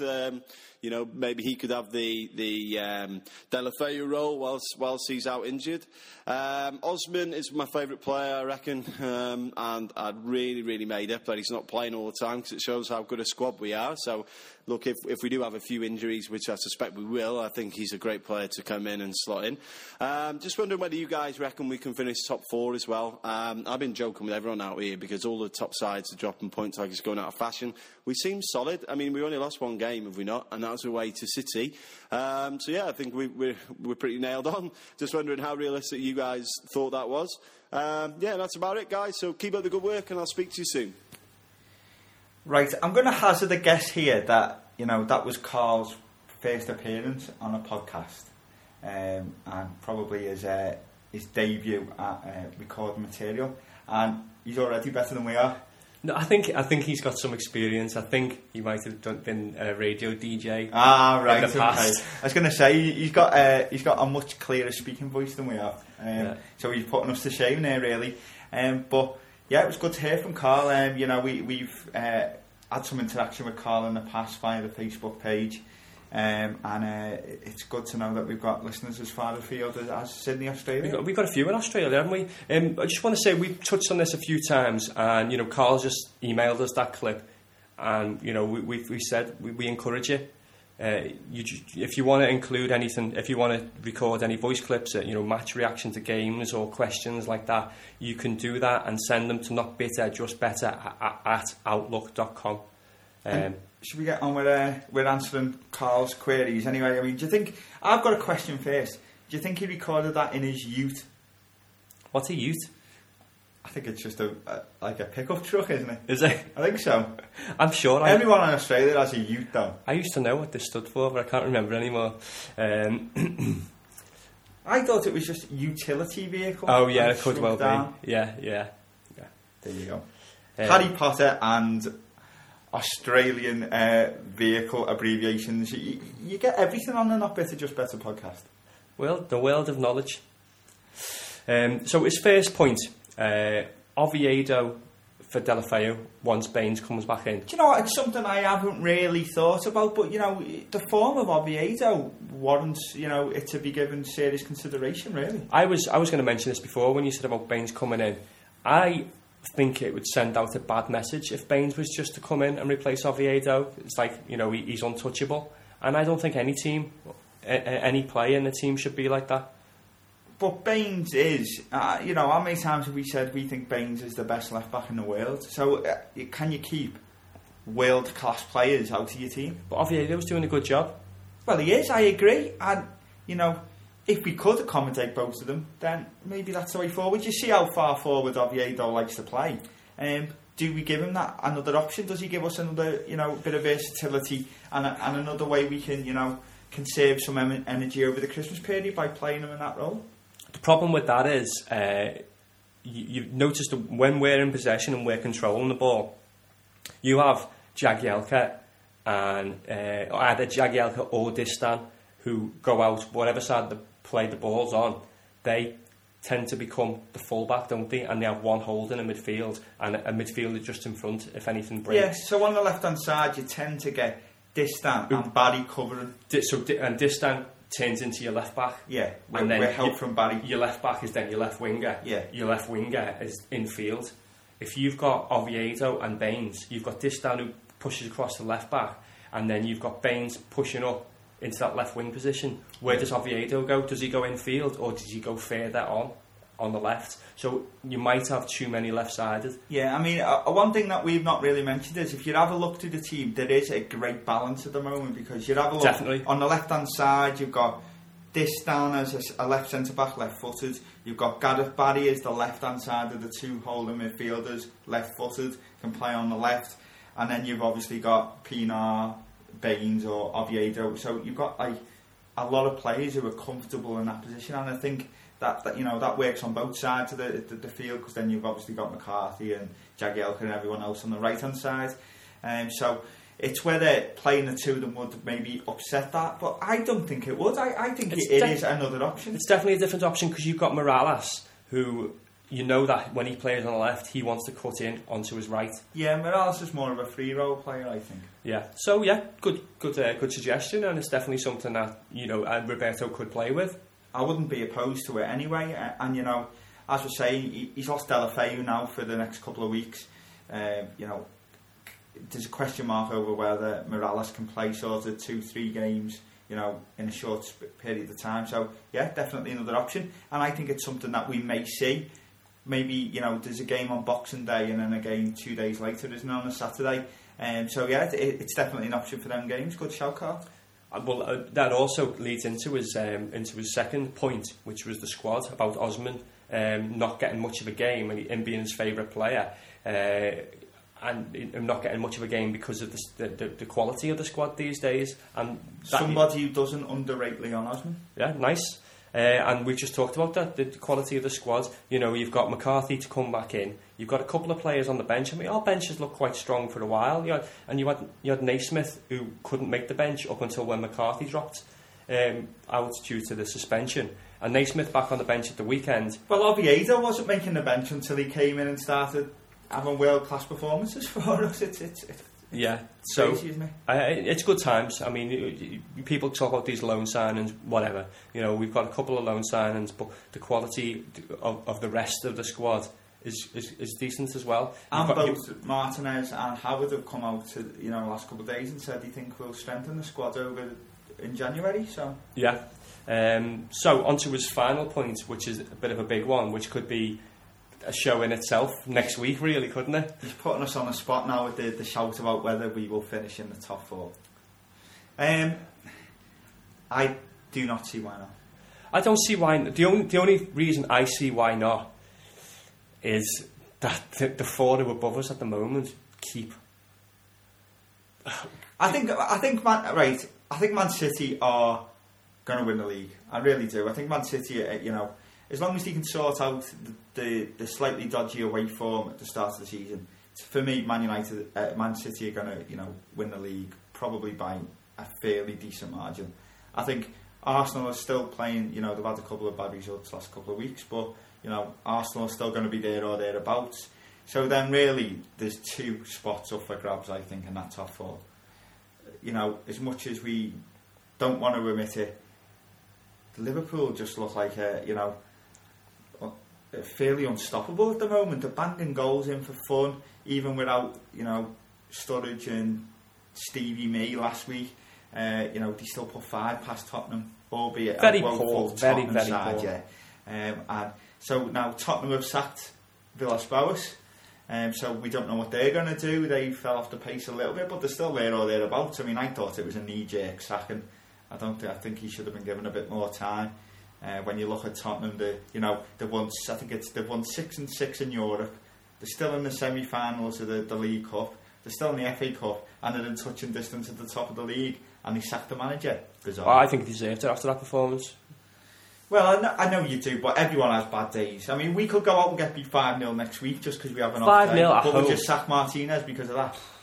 You But yeah, but not not just because of that though, was it? it there's been it, he, he, the thing is with him, he's gone out and spent about a hundred million in the summer, and whether it was him who spent that or not is is, is debatable. Uh, and you know, we you know we joked about Tottenham before buying all the midfielders ever, um, and trying to get them to gel. But if you can't spend that much money and not be challenging, and they're not challenged at the moment. So realistically, I think there's two spaces in the top four up for grabs between um, Chelsea, Spurs, United, Liverpool, and ourselves. And I, I don't think you can discount Man United. I, I, I'd, I'd I'd- put us. I'd put, we're in a much more favourable position, and if I had to bet money on who's going to finish higher in the league this year, Everton or Man United, I'd say Everton every time, and that's not from a supporter's point of view. It's from a looking at it as an outsider on form and you know momentum. Um, so, you know, We're only six points ahead of them. What, yeah, we are. Yeah, that's undone in one game. Yeah, you know, if they much, if they beat us, you know, we lose. You know, well, we- you know, they're, they're three points closer to us, aren't they? Of course they are. So, I mean, that that exactly. So, do I think we will finish in the top four? I think we've got a very good chance. Um, at the moment, I've got a feeling we won't. I yeah, it just worries me that it's not that how many games we'll win. I think we'll we'll we will win a lot of games this season. I think we'll still draw a few, and other teams will keep on winning when we're drawing. We might not even lose that many, but we might drop points where other clubs won't drop points, and that's what that's what worries me. So, will we drop as many points as other clubs drop? I think that's the bigger question rather than uh, getting beat. Uh, I think it's dropping points, and I think we might drop points at places. What I will say is though, I think we're going to win the FA Cup. We haven't even played the game in it yet, but I've just had this little vision of uh, seeing storylines of Martinez winning the FA Cup on two years on the run with two different clubs. That'd be that would be a story, wouldn't it? And there, there was that question. There was a question going out last week um, with the brief bit of Everton co- Everton coverage. Uh, what would be better for a club of Everton's size? Uh, you know, would it be better to get silverware again, or would it be better to be top four? Um, I think, I think top four. Well, this question was put to Graham Stuart, wasn't it, at the weekend? Oh yeah, that's what it was. Yeah. And yeah. he said both. Oh yeah, why not? We can dream of both. Well, why not? That's why a not? gr- great answer from him. Yeah, yeah. So that's why it was. That's why we got a bit of Everton coverage because it was at an Everton do with Yeah. an Everton legend. that's the only way we'll get it. and we were interviewing an Everton player. There you go. So yeah, so um, definite chance of the top four. I'm still fairly pessimistic. You know, Expecting the wheels to fall off at any time, aren't you? we do. We, we know what Everton are like, don't we? Uh, and as much as it's in our own hands, it's also in the hands of what other clubs perform. Saying like that though, I'm expecting the wheels to fall off other clubs as well. Yeah, it, you know, it's it's all out in the open. Ask me in uh, ask me in March. And I'll get, and I'll we will do. yeah. Anyway, cheers for that, Carl. And any other feedback from you folks, you know, we give you the Facebook links and the Twitter links before. Get in touch. Always willing to give you shout outs and talk about your topics. This is Bob Latchford. I'm not bitter, just better.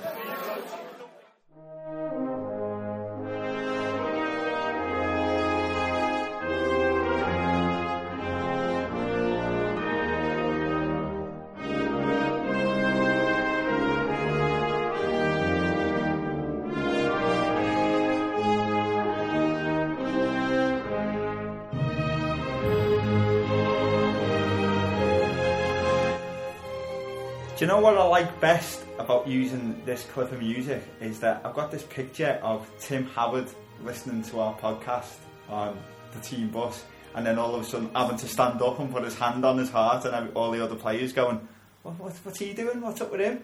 When the national anthem come on. Yeah, that'd be good. It'd be good if he's doing that. Give us a shout out, Tim. Um, now, uh, continued listeners to our podcast will obviously know that that's the second national anthem we've ever played on our on the Not Bitter Just Better podcast, following uh, the Russian national anthem, which was in about episode four or something when we uh, profiled Andrei Kanchelskis. Yeah, and it, it can only mean one thing, can it? We're profiling an American player, and it's not Tim Howard.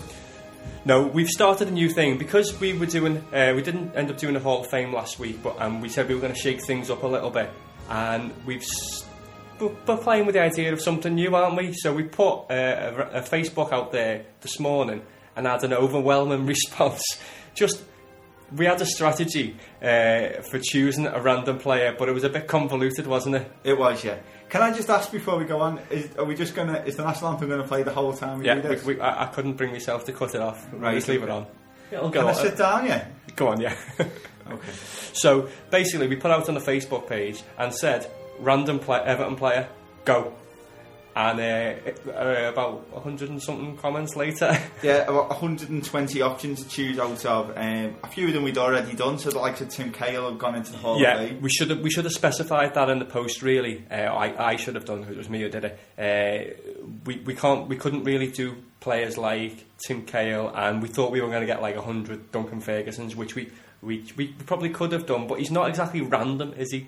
Um, and we obviously had Gary Speed, uh, rest in peace, and you know that we we touched on him, on him a few weeks ago. So as far as random players go, we've chosen an American. We have, and it's uh, Joe Max Moore. Joe Max Moore, how would you like it?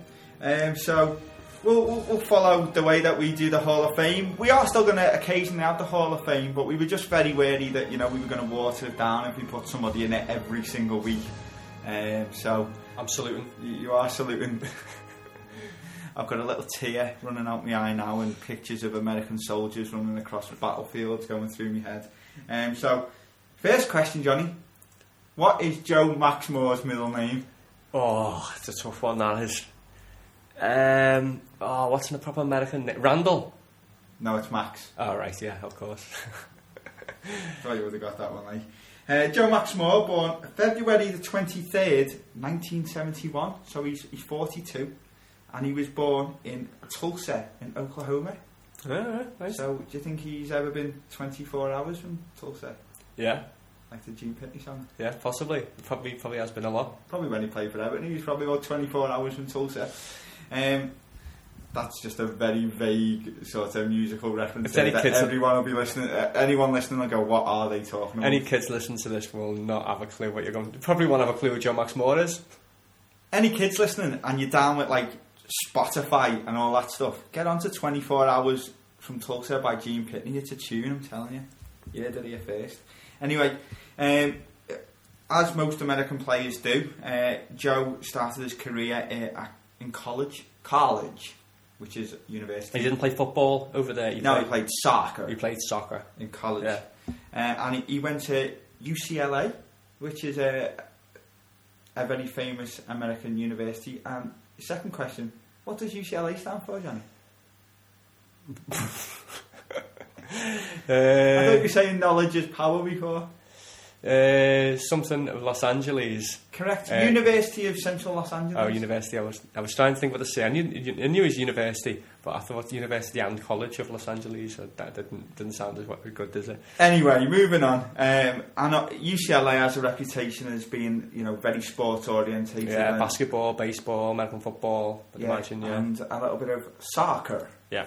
Um, so he, Joe Max has come up through uh, UCLA playing uh, NCAA soccer. Now I think that's the National College Athletics Association. Yeah, it would be. Yeah. I'm doing well with these, aren't Yeah. I? Um, and he's, he's played soccer there uh, before going over and starting his career in Germany, of all places. He started his career in 1994 professionally at FC Saarbrücken, and as usual, Johnny's going to give us a bit of information about FC Saarbrücken. Well, they're a German second division side. I'll help you out anyway. Uh, and he only stayed for one season, did, did old Joe Max. Uh, and made 25 appearances and scored 13 goals in 25. It's all right. Yeah, He's done one well. and two. Yeah, Well, that's a bit over one and two, isn't it? just about. Um, and then obviously he- he's been clocked by one of the bigger German sides, one of the uh, the Bundesliga sides. Uh, and in '95 he went to Nuremberg. Don't know anything about that either. what Nuremberg? You've Not been there, really. haven't you? Did you go to the Nuremberg game? No, didn't go. No. Okay. All right. Um, well, signing for Nuremberg, um, he played again one season uh, and made 27 appearances and scored eight goals. Yeah, that's all right. Oh, all that's right. all right. It's one and Well, three. he, he wasn't an out and out, was he? So he, he, he was more of a like a, a deeper attacker. So that's all right. Inside forward, really, Yeah. wasn't he? Um, he's then at the end of '96, probably been a little bit homesick, and he's gone back to the, the MLS. I think probably it was about the time when the MLS was getting set up, '96. I think it was probably its inaugural season. Uh, so they were looking to bring players in from all over the world, and obviously bring a few American players back to the states.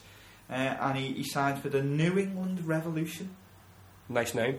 I like it, yeah. If you ever, you, you know, none of this whole City Tigers. If we ever do something like that, Well, we're the New Everton Revolution now under Robbie M, aren't we? yeah. But I'd, I'd like something like that. You know, something like something like that as a tagline rather than you know Everton. What what's the uh, what's the basketball team? Is it Everton? Is that Everton? Everton Tig- Tigers, Everton it was, Tigers. yeah. Yeah. no, I don't fancy that. Everton Revolution. I like that. So anyway, Joe Max Moore goes back to the MLS. They then had a bit, I think they had when he first set it up. They had like a bit of a like a draft, uh, and he got posted to the. It sounds weird, this doesn't it? Yeah. Uh, the New England Revolution. Um, but he was injured when he first uh, made his debut for the Revolution and didn't start too well. Um, he did stay for four years, however, uh, and apart from being injured throughout 1997, uh, he was one of the best players in, in, in the MLS in its first few years. Uh, and he made uh, 90 appearances and scored 49 goals. That's nearly 50 goals in 90, so again, better than one and two. Yeah. Good going again. Um, in November of 1999, uh, while still under contract with Revolution, Joe Max Moore tipped up at Evan. Uh, and he didn't have authority to come and train with Everton at the time, so he was a bit of a naughty boy, really. Uh, going a bit AWOL. Uh, and he came over uh, and had a, a trial at Everton, uh, which lasted for seven days. Now, I'm hoping he wasn't playing constantly for seven days because he would have been knackered. Yeah, I'd imagine. Um, yeah, so they're, they're kind of down season, as we know from the Donovan deals over the last few years. Uh, you know, they, they end their, their season ends in October, November time, doesn't it? So he might have been under, you know, under contract to them, but it's their kind of post-season. So, you know, he didn't just turn up at Everton in the middle of their season, because that would have been even more Yeah, I dodgy, mean, wouldn't it? However, when the Blues showed interest in him, uh, good on New England Revolution, he didn't stand in his way and he allowed him a free transfer to sign uh, for, for the Blues. Uh, and he, he signed in November 99 uh, and signed a three and a half year deal. Uh, on which apparently he was paid six hundred thousand dollars a season, so that's what about four hundred thousand pound a season. So It's, it's less than less than ten grand a week, isn't it? Probably not a great wage, really.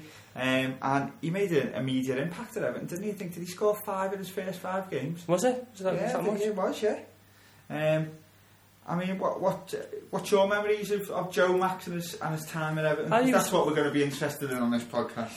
But he, he was a busy little player, wasn't he? He had, he, I remember him scoring a couple of goals, like uh, a couple of decent volleys, like overhead kick styles, uh, uh, style goals. Uh, yeah, he, he, he wasn't like he wasn't like a world class player, but you know he was he was just kind of fitting for where he was. You know, at the time he was We weren't a great side at the time. were Scored, we? scored a couple of handy goals. He was a little bit handy on the ball. Well, bearing in mind that he scored five in his first five appearances, he only made 52 appearances for Everton. Yeah. So he scored five in his first five. In his next 47 appearances, Mm. he scored three. Yeah. He well, only scored a total of eight goals for Everton. how many of those appearances were off the bench? Uh, why are you asking me questions like that? I've got no idea. I'd, I'd, I'd hazard a guess and say a lot. Uh, the majority, yeah, I agree. I, I do agree. Um, can you remember in particular any specific goals that he scored or anything that he did? No, I just like a, a bit of a volley, a bit of a volley, a decent volley one. I can't remember who against though, unfortunately. He was one of them, wasn't he? He was a bit cult hero-ish at the time, where there was a few songs bandied around about him. You know, there was one about Posh Spice, I remember, where yeah. you know, and there was the whole The Kumbaya, he scores. He could just players that have good songs tend to like like Oviedo Baby before they even do anything. They tend to have a bit of a cult cult status, as you say. And his Kumbaya, he scores goals galore. Joe Max Moore. Is that was that Kumbaya? Yeah, that is to the tune of Kumbaya, definitely, yeah. Mm. Kumbaya. yeah, he does, That's yeah, that is. Kumbaya. Uh, we're not singers, as you can... Well, Johnny actually is, but we won't go into that. Um, so, and he, he, obviously there's a bit of Joe Max Moore. How'd you like it? How'd you like it? yeah, so we were all over it with a few songs there. So, so he, he was a fairly well-liked player, we'd say. And he, he sort of opened the doors to us having a relationship with American players. That's what, yeah, we we're going to touch on a little bit. He, he kind of opened the doors, as you say. There were a few others who, like, kind of flirted with the uh, the, the American game. I think Preki uh, came from America, didn't he? Uh, when he no, when- I think he went to America, didn't he, before, after he played for Everton? I thought he came from and went back, and then he was actually an American. Uh, he, he, wasn't he an American citizen. He was, yeah, he played, so he, long he played for the. US. Um, so, and then he ended up managing there. And I think uh, we, we have the relationship. Obviously, we talked a little bit about Robert Warzycha, and he ended up having a bit after he left the Blues. He, you know, he, he went on to be a coach there for a long time, didn't he? Um, and Joe Max Moore came over. Brian McBride came over not long after. Uh, obviously, we signed Tim Howard, and we, he's been here for what nine years. Yeah. And uh, our, our LD, LD9, Oh, Landon Donovan, of course, yeah. Uh, looking at, um, you know, Joe's international career, I- mean, it's no mean feat. He played 100 games for the United States. And to get 100 international caps for any player, and, you know, we're talking between 92 and 2002, the United States were a de- were a decent growing nation, and weren't they, on, on the soccer front, on soccer. Yeah, definitely. Um, yeah, yeah. So, you know, and he scored 24 goals internationally, so one in four internationally. You know, it's nothing to be sniffed at. And what I can tell you is that his 24 goals he scored for the United States rank him fifth in national history. So he's the fifth highest scorer for the USA. Do you want to hazard a guess at the four players who've scored more international goals for America? Eric Wynalda. Correct. Would Lalas be in there as a defender? No. There's big Everton links you've already mentioned. Two. Uh, Donovan, Donovan is one. So Ronaldo is two. McBride, McBride is three. Roy Wegerle, No, the fourth one is a player who's been linked heavily with Everton, uh, Clint Dempsey. Clint Dempsey. Yeah. So they're the top five all-time scorers for America. That's all right because that's good company there, isn't it? Donovan, Wynalda, McBride, Dempsey, Joe Max Moore. So three of them, three of the top five all-time scorers. no. Cobi Jones. Uh, no Cobi Jones. No, he played. Who did he play for? Coventry. Coventry, yeah. Three of the all-time top scorers for America have all played for Everton. Yeah, it's a good link to have. and Possibly four if we get Dempsey on. We are, and we've got, we've got the, cl- the, the American captain, uh, and Tim Howard in goal at the moment. The newly crowned CONCACAF goalkeeper of the year. right, okay, that's good. Knowledge, son. That's Yeah. knowledge for you. Um, so yeah, so I mean, after he finished his Everton career, Joe went back to the, the New England Revolution uh, and spent a season there. But he, at this point, he was hampered by injury. He only made 19 appearances for them on his return. Scored four goals, uh, and you know, since his time in football, uh, I think he's you know heavily got into sort of charity work in, in America. Uh, and he, played recently for Hollywood United FC, which is run by uh, Vinnie Jones of all people, and they played the LA Galaxy uh, and, and raised hundred thousand pound for the American Red Cross. Doesn't Rod Stewart play for them? He's think all- 70. doesn't all sorts of people play for them? Yeah. Like, you know, A, a, I lo- can't even remember now. a load, loads and loads of British celebrities who've gone over to make a, like, you, know, you know, went over to America and they fancy themselves as a bit of a footy player but never actually made it. So they've gone over and set up their own American team.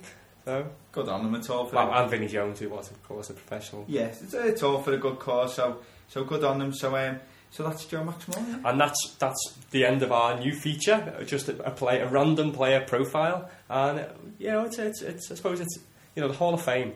As I say, everybody would have went into the Hall of Fame the way we were going, and we shouldn't be like that. Should there should be special players? We started this Hall of Fame thinking we'd probably be taken off air after about five episodes, um, but we've mastered 22 now, so uh, we're just freshening it up a little bit and, and you know changing up. We will occasionally do Hall of Fame features because there's still a lot of Everton legends that need to go in the Hall of Fame, but we'll just do it more sporadically. Yeah, maybe maybe monthly or even you know every three months or something, and so we can put when when it's you know we've got quite a, a good stock in our Hall of Fame at the moment. Basically, when we've had a quiet week and we're stuck for anything. yeah, that's that could or when when we when we get a, a big sit, um, sitting with uh, an Everton legend like um, Mr Ferguson, perhaps if that ever happens, It's not going to happen. we Uh, dream. So that's it for another week. Um, all the Blue Boys are on the way down to the Liberty Stadium on Sunday. Uh, so safe travel to all the supporters going down there. Should be a good day out down in South Wales. Um, and hopefully three points back for the Blues. Um, obviously, it's getting very close to Christmas now. We are hoping for the, the next uh, Thursday will be Boxing Day. Yeah, sneaking right up there, isn't it? We are hoping to release a podcast. I'm sure no one will want to listen to it because well, it's, it's going, going on the way to the match, so Well, there yeah, we will be are- a few listening. there are a game that day, so um, hopefully we should have a podcast recorded after the Swansea game. Uh, We're not, we- we- as much as we love Evertonians, we love Everton. We are not recording an Everton podcast on Christmas Day. No, we It's would, we would, but I don't think our, yeah, of course we would. I don't We- think the wags should be too happy. Yeah, we we um we we'd probably sit watching footy all day because it's Christmas telly's crap these days. And if you're not a kid, isn't it? Or Well, I've got a PlayStation 4, so we can play FIFA all day and do the podcast. hey, I like it. So. And we can get them together, and then they can you know knit and make cakes. Yeah, but I don't That's not gonna happen, It's not going to happen, is it? So, uh, hopefully, we'll get something out to you Boxing Day, uh, and so and all the best to all our listeners. Our, our Merry Christmas. Yeah, uh, as as always, as I always say, if you're listening on SoundCloud or Stitcher, which I forgot we were on Stitcher. Um, so Stitcher's like uh, you know it, I think a lot of people in America use it rather than Podbean, which is our um, or SoundCloud, which is our UK hosts. Um, you can subscribe on the iTunes store if you have an Apple device or an iPad, and there might be one or two people who'll be getting i- iPhones for Christmas. So I think all iPhones now should come pre-installed with a link to to our podcast. I, I agree. Because it's, it's the only thing buying an Apple device for, really. I mean, what else can you get? What else can you do on an iPhone apart from listen to us? Not much. Yeah, not not much at all. Uh, apart from check all our player stats on on uh, Wikipedia, Yeah, yeah. which uh, If, like- you can probably, if you go on Wikipedia, you can probably tell what our player profile is going to consist of if you knew who the player was beforehand. yeah, okay. So hopefully uh, we, we get the three points on Sunday. Clattenburg, who returns to uh, referee uh, an Everton game for the first time since that dodgy game where he sent off Tony Hibbert on the advice of Gerrard. Hopefully he doesn't have much sway on this game and we can come back with the three points and go into a nice Christmas day uh, in, in the top four maybe. Would that be too much to ask for, Santa? It's possible. It's possible. Come on, Santa, if you're listening. Um, and that's it, yeah. Merry Christmas, everyone. Have a good one, everyone, and we'll catch you the other side of Christmas.